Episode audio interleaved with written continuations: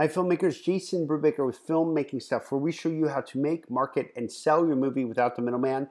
I'm talking to you from sunny Southern California, and I'd like to welcome you to the show. Today, I want to talk to you about how to meet with prospective film investors without looking like an amateur. If you're looking to meet with film investors, you are not alone. Go to any film festival, you're going to see dozens of other filmmakers looking for someone who can potentially write big fat checks. The challenge is most prospective investors don't walk around with t shirts advertising their net worth. And even if they did, you'd have to shove your way through a crowd to even be able to pitch your project. And in my opinion, that sort of thing just sucks. So here's the good news meeting with investors is not a new concept for any business.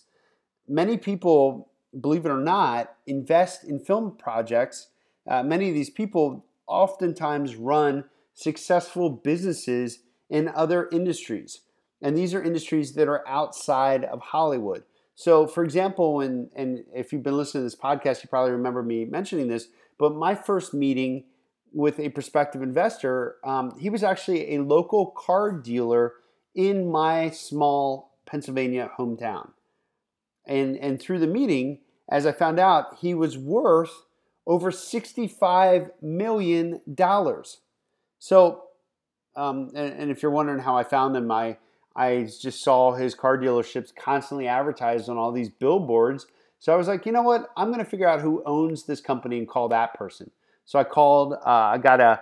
I got his uh, receptionist and I left a message and said, "Hey, uh, I'm an entrepreneur. I'd love to come over. I just want to ask some advice about a project I'm working on."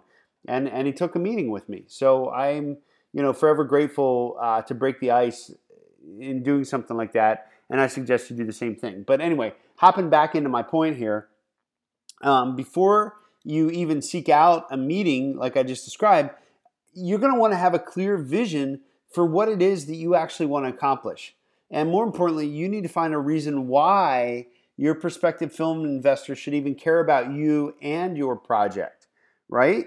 Um, I get a lot of emails all the time. Hey, what's your biggest challenge in filmmaking? I don't know. I need money. Can you send me a check? Yeah, like like I'm I'm I'm not trying to be a jerk about it, but I'm trying to like you know pay for my own lifestyle. I'm trying to uh, put food on the table for my own family. You know, let's let's figure out some more compelling reasons, right?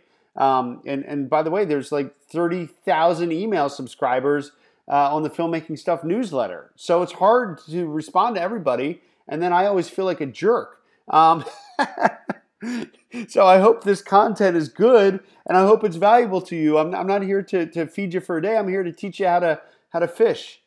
Um, I think I just messed that one up. But anyway, going back into the point here, when it comes time to meet with your film investors, here's how uh, the process can be distilled down into a few very simple steps. And I'll give you five of these steps. One, find and qualify prospective investors.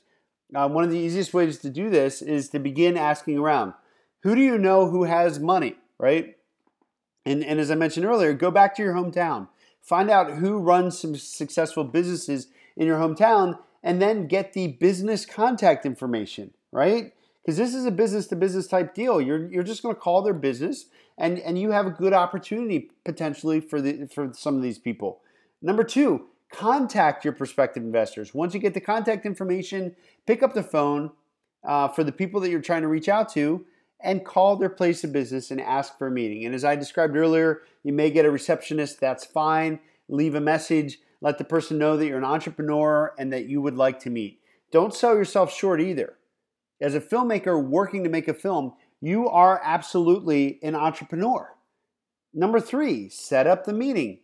Um, when you go to the meeting, right, uh, assuming that they called you back and you set a time, et cetera, et cetera, I want you to dress nicely. I want you to give a firm handshake and I want you to look that person directly in the eye with a smile, of course.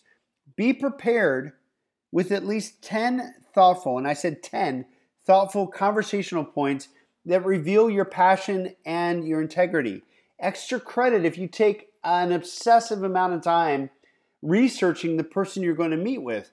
Uh, and that's as easy as going on Google and doing some searches Find out where they're from. Find out how they started the business. Find out everything you possibly can because there's going to be points of connection. The whole goal of this first meeting is to, to frankly build a relationship. Um, And, and uh, as a side note, uh, rehearse the meeting even before you go. Uh, one of the one of the key tactics that I employ that is going to sound really weird, but I actually rehearse meetings in my car before I even go to the meeting. I rehearse all the talking points. I figure out and I picture what they say in response, et cetera, et cetera. Now it never plays out the way that I'm describing, but or the or the way that I imagine. But I go in there and I'm I'm smooth. Uh, I'm, I get right to the point. I don't waste time, etc. And and you should do the same. And and I started to allude to this in, in the earlier point. But number four, build a relationship. Your point of this first meeting is to create a relationship. You're not there to get them to sign a check or any of that kind of stuff. You're there to have a conversation, see if there's some sort of ways, and eh, you want to gauge their level of interest. And if there's a pretty strong level of interest, just tell them that you're going to come back with a proposal next week. Um, and, and, and you might, at that exact time, number five, ask for the second meeting. Again, and I did get ahead of myself a little bit, but if there is interest in you and if there is interest in your project, let the prospective investor know that you're going to put together that proposal and you're going to come back. And, and maybe it's going to be the right fit and maybe it's not going to be right fit. After you do all of these things, follow up um, most people uh, that are successful in business don't beat around the bush. They're very direct. This is what I've found. Most of them are very direct and very polite, but very firm. And you can just say to them, hey, is this something you're interested in? I don't want to waste your time or mine. And a lot of them will say, you know what, it's just not the right fit or it represents a little bit too much of a risk. Now, when they give you that thing, that can almost reveal the reason why they wouldn't want to move forward with you and you may be able to have some ways to kind of calm down that risk and and get over it. In sales, that's called uh, getting over an objection. Right? They're giving you an objection. You're going to figure out how to make sure that whatever you're offering doesn't have that objection. Um, now, I say all this to say I'm not a lawyer, I'm not a financial advisor, I'm not qualified to give any sort of that kind of advice. But I would recommend before you have any of these meetings that you at least speak to a lawyer or a qualified professional who can give you the proper advice um, so that you can go into these meetings and, and not and, and do it the right way, right? You don't necessarily have to worry about in the first relationship building meeting, but you certainly don't want to go into the next meeting with a whole bunch of paperwork asking for a check without first meeting with a lawyer and figuring out what you can and cannot do legally, uh, depending on where you live in the world. So um, make this a personal goal for yourself. Over the next couple weeks, look to meet at least one wealthy person who could potentially fund your film. And if you don't live in a big city, as I mentioned many times, that's perfectly fine. Go into the small town. Every small town, it's been my experience, has at least one very wealthy individual who's willing to offer advice to the hungry entrepreneur. Ask around, identify who this person is, and then go from there.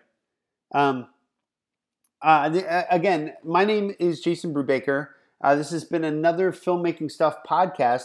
And as always, take action and make your movie now.